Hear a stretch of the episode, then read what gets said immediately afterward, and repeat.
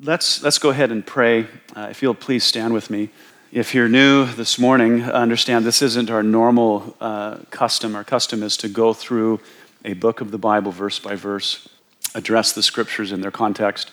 Uh, I'm between, I, we just finished the Sermon on the Mount, and there's quite a transition into chapter 8, so I thought now would be a good time to address really what is a primary philosophy of, of um, the discipleship of Calvary Chapel.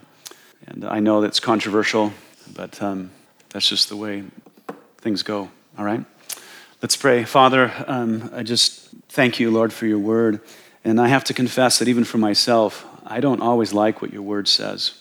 But as I've grown in my understanding of you and my experience as a believer, I've grown to understand that um, you are all knowing, you're all wise, you know the best course of action to get the best results.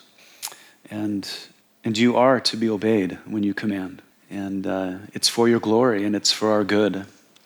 So, Lord, I pray that you would instruct our hearts this morning. And uh, even uh, among those who disagree with me, I pray that, uh, that your word would speak to them.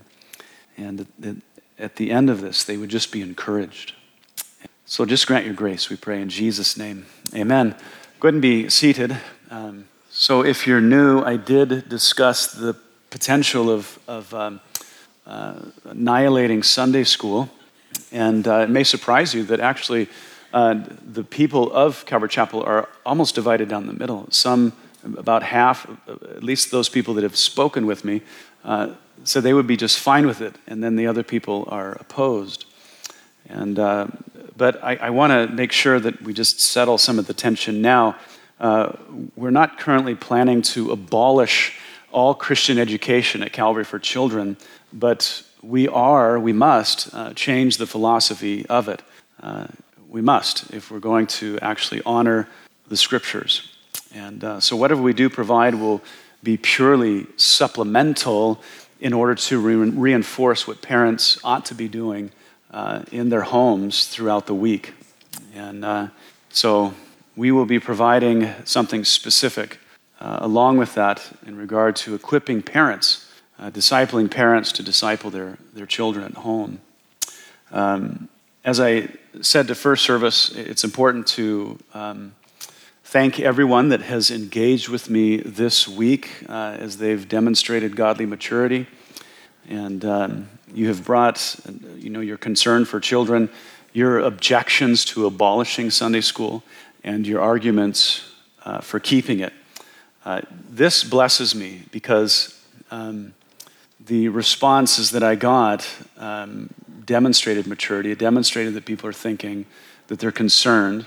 And, uh, but what I appreciate the most is that everybody is motivated by the same thing, and that's love. Everybody here loves the kids and we want what is best for the kids. We don't agree, perhaps, on the best course of action to train our children up in the admonition of the Lord. Um, but I'm praying that together that we have more unity uh, in, in regard to what the scriptures teach on this subject. Understanding that our culture, church culture, has indoctrinated us in a certain philosophy. And I am challenging that philosophy. I'm saying that that philosophy is wrong. And I, I want to talk about it more this morning. I want to uh, address some of the, uh, the what ifs and things that people have brought to my attention. Uh, first of all, I'd like to say that every concern uh, presented to me this week are the same concerns that the elders and I have had uh, for years. Uh, we've been talking about this for years up to this point. And also understand these are the same concerns that God has had for children since uh, Adam rebelled in the garden, since sin came into our world. Uh, he was concerned well before us, and in his word, he has prescribed uh, a way of addressing, of meeting those concerns. Also, all of the objections to abolishing Sunday school and all of the arguments in favor of keeping Sunday school are the same objections. They're the same arguments that the elders and I have been giving for years. Uh, and they're good arguments. They're, they're, by all of us, they're well thought out, they're logical, they're practical. But as I have been engaging with them and wrestling with all of the objections and arguments, uh, I've realized something. Uh, all of the objections, all of the arguments have one thing in common none of them are biblical. Not a single argument in favor of Sunday school uh, is an argument from the scriptures. It's not an exegesis of the text. It's not coming out of the text. It's something that we are putting in there. Uh, and I'm not okay with that. And we also need to understand that every adverse uh, family scenario and every real life example that, that tugs on our hearts and makes our case for Sunday school are all things that the Holy Spirit knew about, but He did not see or prescribe Sunday school as the solution. He didn't. It's just not in the scriptures. I mean, He knew there would be broken families, didn't He? Before Adam sinned in the garden, He knew there would be parents who would not obey Him by discipling their own children. He knew there would be single parents. Uh, he knew that there would be grandparents, brothers and sisters, aunts and uncles raising children. He knew there would be orphans. He knew that there would be unbelieving children in the world. He, he knew that new people who are uninformed about biblical parental obligations would come to our church, all of which he prepared for and he gave instruction for in his word. And Sunday school just isn't one of those provisions. And so let's ask the question was the Holy Spirit somehow short sighted or was he ignorant for not including Sunday school in the ministry of the church? Because if we say that Sunday school is absolutely necessary, what are we saying about his wisdom in this context? If it is necessary, he missed something. And I'm not willing to go there with the one that I call Lord. I'm more apt to say that in his infinite wisdom, that he has a better solution to the problem we see in families, uh, in my family, in your family, in the families of our culture.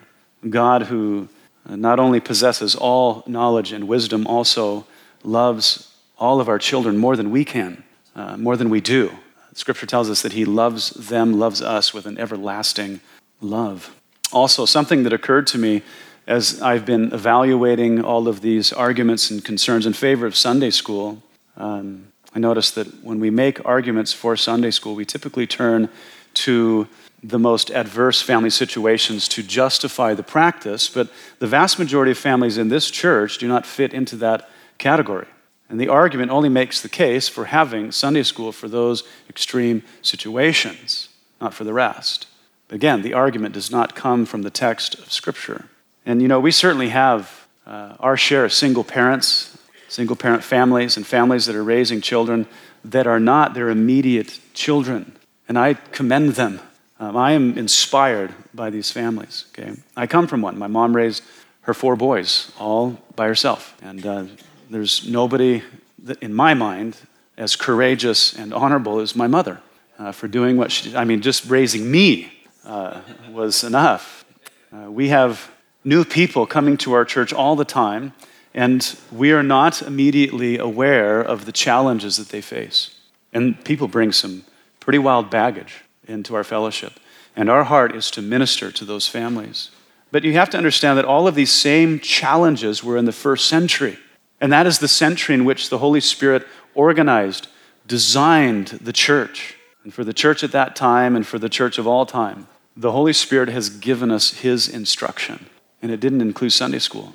The only method in Scripture for bringing children up in the training and admonition of the Lord is the discipleship of children in the home by the parents or by their parent, by their grandparents or grandparent, by aunt or uncle, whoever they have that is raising them. In the first century, I think it's super important to understand that the gospel, uh, you know, coming into a, a non Christian culture, because we're a, a post Reformation, post Christian culture, are we not? This culture has been more influenced by the Judeo Christian creed than any other ideology out there. We're a product of that. Now it's crumbling beneath us. But when the gospel was first brought into the Roman Empire, it was the first time everybody, without exception, is a pagan. They're idol worshippers, all of them. And so the gospel coming into that context, you guys, the, the message was completely radical. Read Acts 17 when Paul went to Athens. They called him a, a seed picker. They were mocking him because of the ideas that he was bringing to them. It was, it was the most radical thing they'd encountered. And the church, as a religious body, was the most radical institution the world had ever seen. And then you bring the gospel and the church together, you have the most counter-cultural movement the world has ever seen. And when, when the gospel is accurately represented biblically in the church in America, we are becoming more and more radical our world as it departs from its roots. And so when the gospel came into this pagan world in the first century, what it required of people in terms of repentance and a change of mind and lifestyle, you guys, it's, it's crazy what was expected of them. When a pagan idolater came to faith in Christ, uh, they had nothing to go off of but the principles that were being taught Sunday after Sunday by the apostles and then the elders and pastors that it was passed on to. Repentance required that every habit and every way of thinking be abandoned. And they were embracing a whole new life, a whole new way of thinking. So, for them, beginning with God, the pagan had to abandon all of the deities, plural, because they were polytheists. They had to abandon all of that, and then all of the ways of worshiping them had to be scrapped because it, most of it was immoral. And they had to radically adopt a total different concept of God and a totally different way of worship. But it, it was affecting every way of life. When it came to business, if he was a slave owner, he had to view all of his slaves as being his equal. The idea of loving a slave like one loves himself in the first century is insane. It's insane to them. He had to treat them fairly with justice, knowing that God would judge him if he did not. Ephesians 6 9, Colossians chapter 4, verse 1, James 2 8. You know, in that culture, uh, slavery made up about 70% of the Roman Empire. Uh, they were considered less than human. Some philosophers, um, you know, the, the prominent thinkers of the culture said that the gods had created slaves as subhuman in order to serve the superhumans, the, the rest of us, which they meant the rich. That was the way they thought. Just imagine the struggle Christianity was for those who grew up thinking this way. And then when it came to marriage, uh, this was, it's, it's just insane. A man had to recognize the dignity of his wife as being equal to his own. He had to love her as Christ loved the church. He had to be ready and willing to give his life for her. He was responsible for contributing to her sanctification by the example and the teaching of the Word of God. He had to be understanding of her. He was called to, according to 1 Peter 3 7, he had to highly esteem her and then provide and protect her. Ephesians 5 25 through 8, 28, and verse Peter 3, verse 7. Uh, this, this was complete nonsense to the Greek mind. Women were useful for their service to their husband, for procreation, and for pleasure.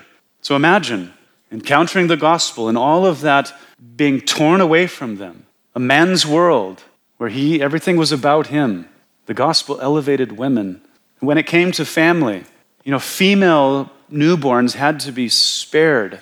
Imagine such a thing that little girls were disposed of because they weren't worth as much as boys. They were considered a burden to the family, and so it wasn't uncommon for them to kill their newborn baby girls.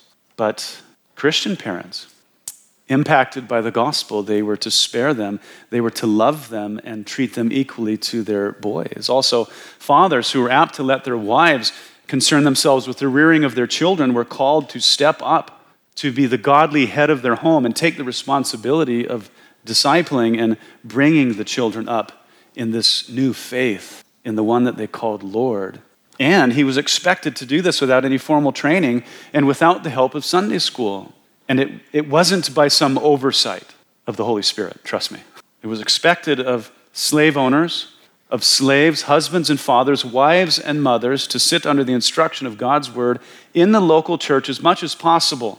And then throughout the week, teach those things to their children, and then, you know, implement them in business, in marriage, and in everything, every context of life. They were coming to be, uh, you know, we love the word indoctrinated, but it just means to be taught. But they were to come to on the Lord's day to the fellowship of the church and be indoctrinated in this new faith. And they were to take that to the family. They were to take it to business. They were to take it to marriage in every sphere of life. So, just an example of this in the context of family discipleship. We just finished the Sermon on the Mount, Jesus' most important sermon. Parents, his sermon contains months of material for family discipleship. Months. I mean, just in review of the sermon, uh, Think about your young, the, what young people are struggling with today, and, and just in general, training children in the faith. Uh, there's lessons on true happiness and contentment, Matthew 5, 1 through 12. Depression is soaring among our youth today in America. There's lessons on evangelism and service, Matthew 5, 13 through 16. Lessons on anger and lust. Listen, our children, our teenagers especially, are struggling with this. I know because I'm meeting with them. I'm meeting with them. Matthew 5, 21 through 30. Lessons on marriage. You think our kids need some coaching when it comes to biblical marriage? You better start now. You better start now. Lessons on keeping your word. Lessons on not retaliating, but loving those who mistreat you. Any of your children struggle with you know, sibling rivalries, rivalries? Mine never did. I mean, they're just amazing. Lessons on godly generosity, on prayer, lessons on true piety, godly stewardship and perspective, lessons on faith as the answer to anxiety. Anxiety among our youth today, especially because of social media. As I told First Service, for the love of your children, get them off of TikTok and Instagram. Get them away from social. It's not social. Okay, it's, it's cultural indoctrination, and none of it is wholesome. Get their minds away from that garbage and get it on stuff that is good for them. How about, do your, children's need, do your children need lessons on treating others the way that they want to be treated? Matthew 7, 12 through 14. Lessons on true spirituality. That, that's, that's at least 14 lessons which could each be spread out over weeks in family worship and discipleship, exactly as Deuteronomy 6, 7 says diligently giving your attention to instructing your children in your home, is what the text says, and then applying its principles throughout the day, wherever you find yourself. And then, as the Proverbs are very clear to instruct us, that when our children stray in any direction away from our teaching, we, we apply discipline. So, parents learning the scriptures at church and in their own personal study, and then teaching, exemplifying, and applying it in the home. That is God's design it's his directive for Christian parents. And understand, it's the same directive for parents who were raised in the faith and like everyone in the first century who had just discovered the faith. When a letter would come from Paul to a local church, the pastor would read the letter to the church. And the fathers were expected to take that information home, to apply it in marriage, to apply it in business, to apply it in the rearing of their children.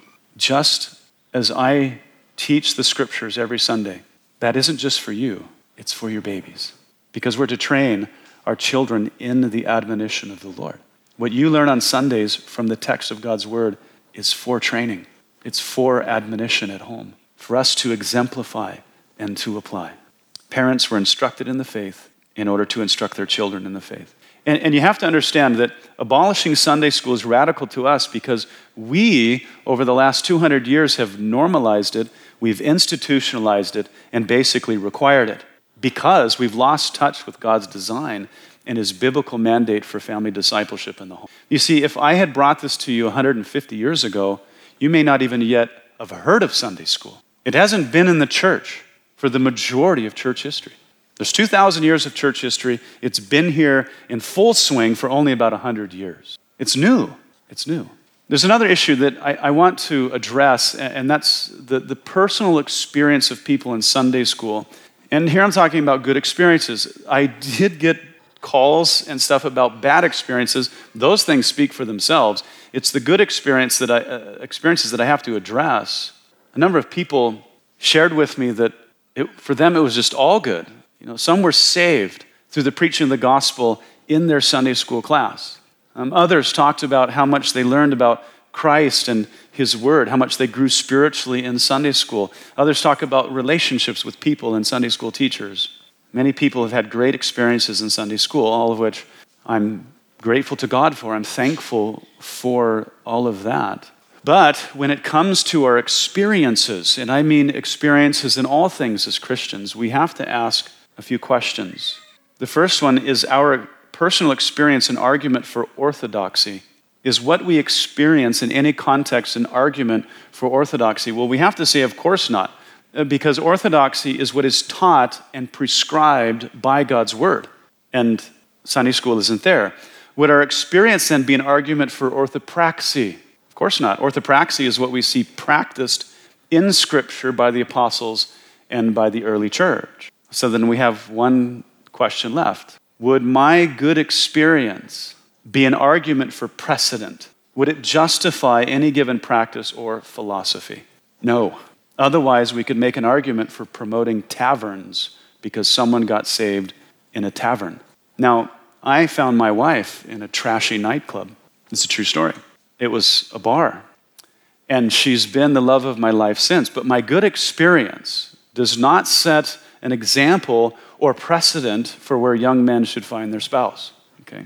Uh, my story of how I met Shandy, that's, that is my experience, and it's been a great experience, but it doesn't establish any kind of justification uh, for anyone to repeat it. You see, the end does not justify the means. The result that was secured does not justify how I met my wife. Now, that end justifies the means theology uh, is condemned in Romans 3 7 even when a positive result occurs. Paul says it does not justify the method by which I achieve those results. He says it's about God's means for securing God's ends. And so, whenever our experience yields good results, even though our experience was outside biblical orthodoxy and orthopraxy, it doesn't set a precedent for it. It's just a testimony. Understand, it's just a testimony of God's sovereignty and his love for humanity. He saves people outside, and he has this prerogative, by the way, to save people outside of his prescribed will all the time because he loves people. Not because he's trying to communicate a new method of reaching people. You see, a divine intervention of his grace does not call for new orthodoxy or new practice. We find that what God does, he often does in spite of us and our methods. Amen? So we must get it in our hearts that what God has prescribed in His Word is best. And that what we as parents are responsible, or rather, and that we as parents are responsible for bringing up our children in the training and admonition of the Lord, regardless of our situation. And we have to get it out of our heads that the discipleship of our children is the responsibility of the local church. Biblically, it's not. Of course, it is the church's duty to come alongside of parents in order to help them, to equip them. It is the church's responsibility to encourage them, especially those new to the faith and those that are in adverse family situations.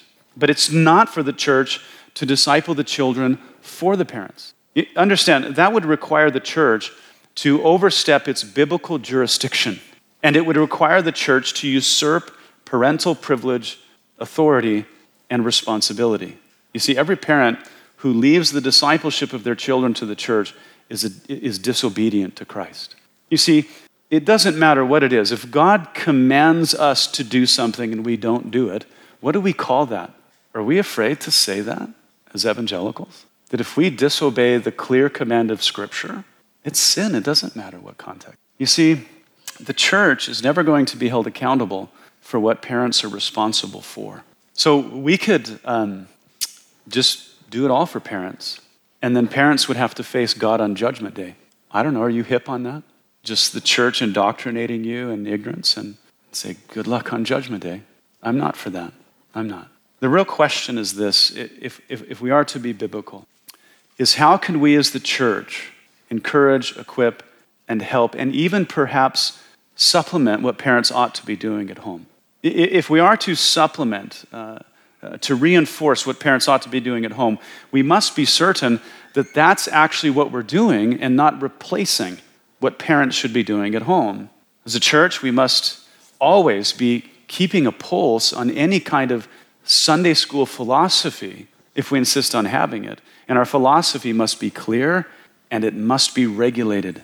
We must ensure that we're only supplementing, that we're only reinforcing, and not replacing or substituting a parent's duty before God. If the church becomes the primary discipler of children, we need to repent. And if parents are using the church to disciple their children, the parents need to repent and do what God has commanded. I mean, what if the church was doing a lousy job at Sunday school? You say, that's too bad for my kids. We can't have that mentality. And when it comes to parents who are uninformed about their biblical responsibility, we as the church need to fulfill our responsibility by discipling those parents to disciple their kids, just it was, as it was done in the early church, just as the scriptures demand us to do. Now, I know that um, if, if we Because our plan is to eventually have Sunday school at a different hour than the main service. Because we want those kids in here. We want them in here. And I know that that freaks some parents out. The idea of having my small children sit through service and be quiet. It's, it's kind of scary, uh, as it was scary for my wife and I when we realized that this is God's design. Uh, it's a good concern. And by the way, me, uh, all of my elders, and I believe most parents in this church understand that children do not come out of the womb ready for such a thing. They don't intuitively know at three years old that they need to sit still and be quiet in particular contexts. But if you come to first service, you will see a mother sitting with sometimes eight kids uh, from age 12 down to recently born, and all of the children are quiet. All of the children are sitting still, even the two year old. How did they do that? And what parents often encounter is other parents that come to, say, to them and say, You're so lucky that your kids are just like that. And the mom is like, No, that is hours and months and years of being intentional, of training my children at home so that when I come to church, or I go to the grocery store, or I go to the bank, or I'm talking to another adult, or I'm on the phone, that my kids know that that context requires me to sit still, to be patient, and to keep quiet. And you know how much of a blessing that is to the parents when they achieve that end? And what a blessing it is to other people? So, if that seems like some dark black magic to you, uh, but you would like the product of it, uh, please come talk to me. I will connect you with one of these parents that have, has achieved that, and they would love to sit with you. And I would encourage you to meet with a few different ones because they've all done it in different ways. And if you get a variety, you can go, I like that one, I don't like that one. Let's, let's try this method. Oh, it didn't work as fast as I want, I can try this other one. I encourage you to do that. Guess who else has done it? I did. I read books on it, I spoke to many parents about it until I started seeing the results that I wanted. Okay? That's how it happens. I personally, Shandy and I, we look at parents that are two or three steps ahead of us and we go to them and we say, We like what you're doing here. How did you, how did you get that result? And we go to other parents. We're constantly being discipled by other parents on how to disciple our kids. There's some models I'm not, I don't, I'm not real fond of, especially you know, guys that have a lot of girls. The girl factories, I have mostly boys. I do want some attention for the girl because she freaks me out, okay? I was raised with boys, four boys, and a tomboy. So girls, girls are a trip, okay? And uh, so, anyway, I'll hook you up with somebody and they'll help you. Okay? It'll be a blessing to you and to everyone else. Let's move on. Okay, I think I got time. So, last week, uh, some of this morning, we've spent our time mostly appealing to parents to take the responsibility for their families, especially fathers. I want to spend the rest of the time talking about ecclesiology. Now, I know it's a big word. Uh, it's just, it's, it's a Greek word that means church. Okay? So we don't want to say churchiology. So in order to sound intelligent, we say ecclesiology. And the Greek word is ecclesia or ecclesia. I don't know how to pronounce it. I don't care. Uh, every theologian I've ever listened to pronounces it a little different. Uh, as I told first service, Alistair Begg, who is from Scotland, of course, he's probably saying it right. So, ecclesiology is just the study of the church. And in that, we talk about its responsibilities and all that Christ has prescribed for it. And the church is simply made up of all believers, true believers in Christ, regardless of where they live and when they lived. Okay? The church is not the building that we meet in. Okay, nowhere in the New Testament uh, does Paul or anybody else drop the word ecclesia and, and mean a, a building. And it, it can't even mean a building because it means those who are called out. It's always talking about people. Okay? And what constitutes the local church is not, because I hear this all the time, it's not where two or three gather. And people quote Matthew 18 20 that says, For where two or three are gathered together in my name, I am there in the midst of them. People use this as a way of saying, Well, I was in church all week because I was with two or three other believers. Um, please don't take that verse and take a pry bar and yard it out of context. That's not what that text means. Uh, the, the context of this verse has to do with being a witness against someone's unrepentant sin. It's, it's not telling us what constitutes the local church. The local church uh, as a fellowship is actually a thing in the New Testament, okay? It's something that the apostles were commissioned to organize and provide its instruction, its practice. The local church has a government structure consisting of pastors, elders, and deacons. That's 1 Timothy 3 and Titus chapter 1. The local church uh, has a custom of meeting on Sunday, the first day of the week, the day that Christ rose from the dead. The pastoral arm of the local church is responsible primarily for teaching the apostles' doctrine, primarily, and then equipping the saints for the work of ministry. Acts 2:42 and Ephesians 4:11 through 12. The local church is responsible for maintaining fellowship among believers. Acts 2:42 and Hebrews 10:25. Uh, I intend on talking to uh, you know the people that listen by uh, live stream. If they have an able body, you need to be here. I'm looking at the camera right now. They need to be here because sitting at home is not Christianity. It's not contributing, it's just consuming, and it's not okay. Okay, it's not. That's not how God designed the local church. The local church should be celebrating together Lord's Supper, okay, remembering the very reason that we're saved. And it's, guys, understand, it's because of the, the body and blood of Jesus that I know everybody in this room. Everybody. I wouldn't know anybody in this room if it wasn't for the sacrifice of Christ. Isn't that true? None of you know me outside of that context. Okay, it's him that brought us together. Acts 2:42. The local church should be joining together for regular corporate prayer and worship. Acts 2:42, verse 47. When Pastor uh, Paul, the Apostle Paul, was writing letters to other pastors, to Timothy and Titus, he said this. He said, I write so that you may know how you ought to conduct yourself in the house of God which is the church of the living God, the pillar and the ground of the truth. Paul says, i am writing all of this stuff, present tense there. It's not what I've written, it's what I'm writing.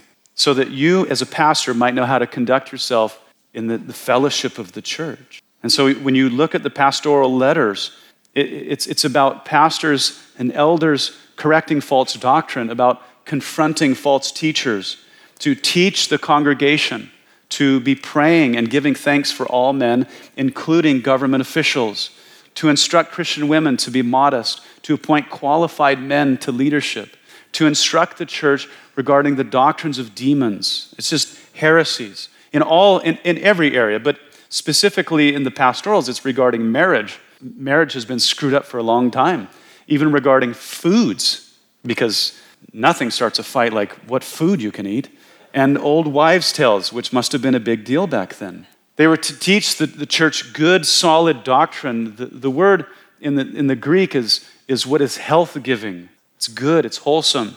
And then all of the instruction has to do with teaching older men, older women, young men, and young women and widows how to discipline sinning leaders in the church, providing instruction for Christian slaves and slave owners to instruct the church in contentment, generosity, and above all, 2 Timothy 4, I, he says, I charge you there before God and the Lord Jesus Christ, Timothy, that you preach the word. In Paul's letter to Titus, it's nearly identical. We might say that there's about three additions. He says the members of the church must submit to governing authorities, to guard their tongue from slander, and to remind the church to be diligent in good works and to meet urgent needs. So, Paul wrote these letters to instruct pastors on how the ministry of the church should operate. We could also throw in Ephesians chapter 5 and 6. It's not pastoral, it's a general epistle that was read to the whole congregation. But please notice that in all of his instruction, in all of his instruction, the ministry of the church consisted of discipling slaves, slave owners, husbands and wives, fathers, older men, older women, young women, young men, nothing younger. The ministry of the church, nothing younger.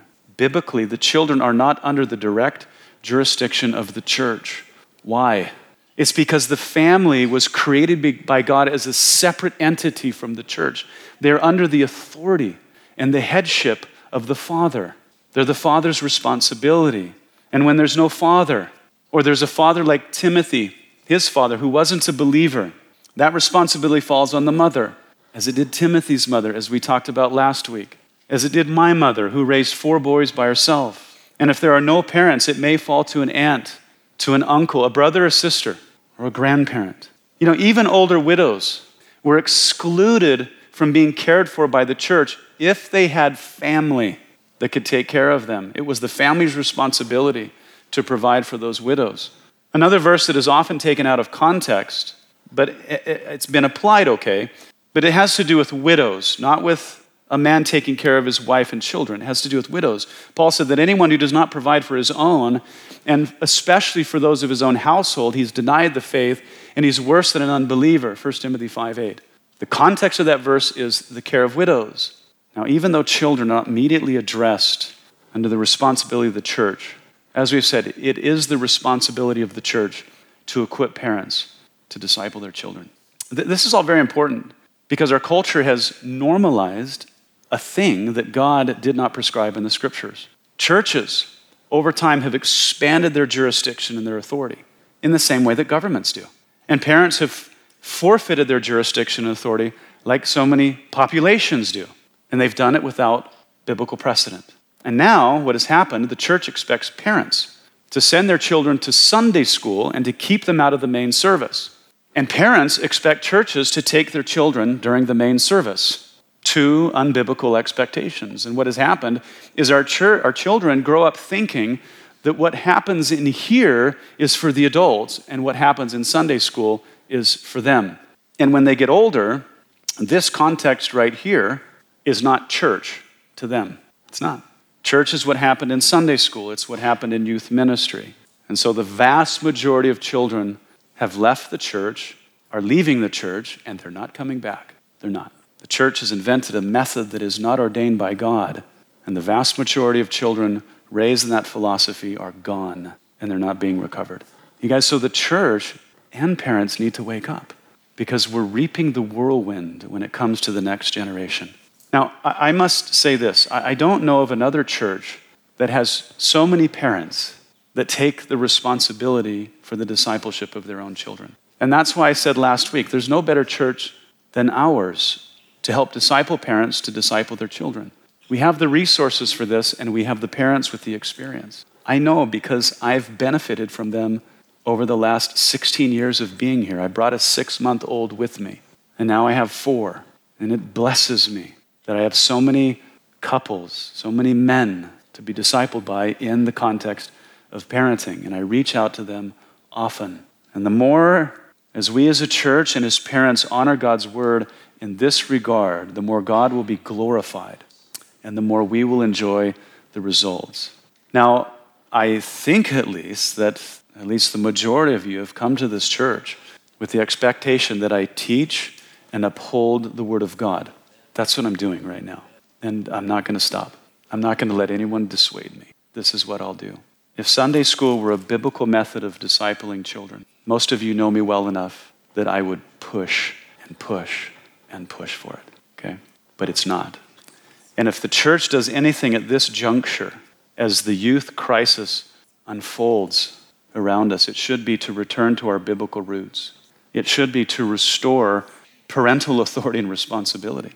It should be to equip parents to disciple their children, not to do it for them. So, what we will be doing here at Calvary is using Christian education for children as a means of discipling parents to disciple their children. We'll essentially provide education for children simultaneously uh, as we disciple parents. We're going to have a Sunday school hour at the same time that is committed to just that. So if I do uh, or have rather, because I'm busy doing other things on Sunday morning. And I think there's other uh, couples that are better equipped than me. But if we did, you know, five weeks, five Sundays worth of how to teach your children to sit still and be quiet in church, wouldn't that be a blessing to many parents? Or how to develop relationships between siblings for three or four weeks? Uh, how to get children to um, obey the first time quickly, respectfully, happily? John Wiley says, and then to have your children come back and say, Is there anything else? with a smile on their face. And if you've met the Wiley kids, they're all very happy kids who adore their parents. Okay. Wouldn't that be a blessing to be doing that for parents? I will be attending because I still got more work to do. I got a 16 year old, a 12 year old, a 10 year old, and an 8 year old. The 8 year old almost needs no training.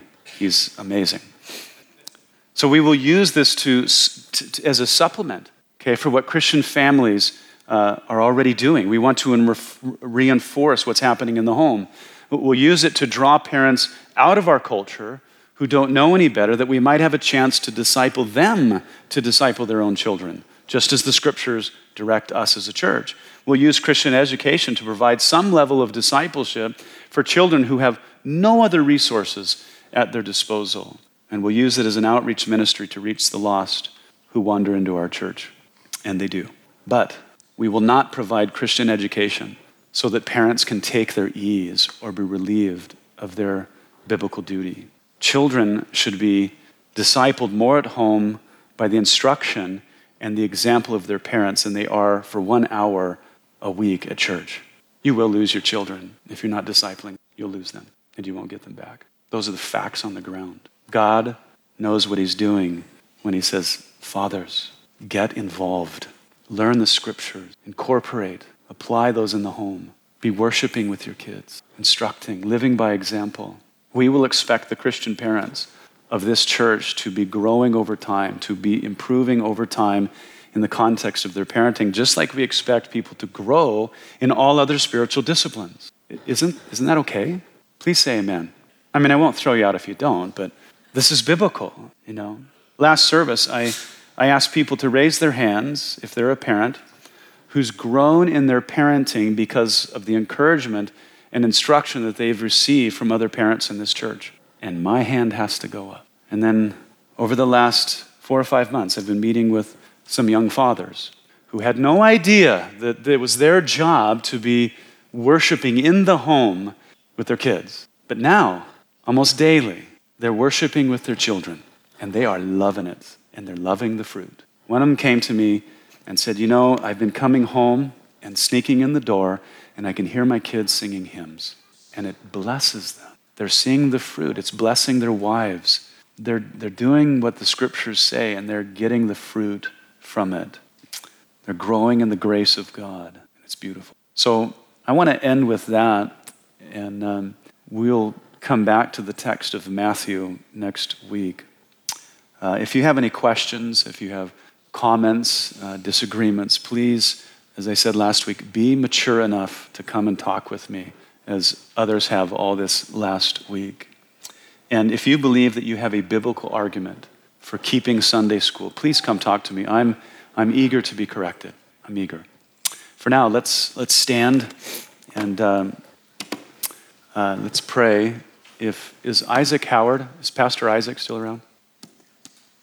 I'll find him. Oh, hey, would you join me up here? We need to uh, pray for somebody. Okay, let's pray. Father, we love you, and Lord, I don't want it to be just lip service that we're seeking to be biblical. I want it to be real. I, I want us to be those that are serious about the faith and your, your word and trusting, Lord, that you know best, that the home is the place you've ordained as the context for child discipleship training. And you know how to get the ends, the results that you desire. Help us to believe you and trust you with that. And Lord, I pray for Calvary Chapel that we as a church will be more intentional about reaching out to our parents, and that the parents of our church will be more intentional of reaching out to other families and being honest and humble and saying, There's a few things I don't know what I'm doing. Would you help me before it's too late? Lord, grant us your grace to do that. And Lord, again, I thank you for my church family. I, I just love being a part of this fellowship. Thank you for the privilege. Pray that you'd bless them and lavish your grace upon them. In the name of Christ, amen.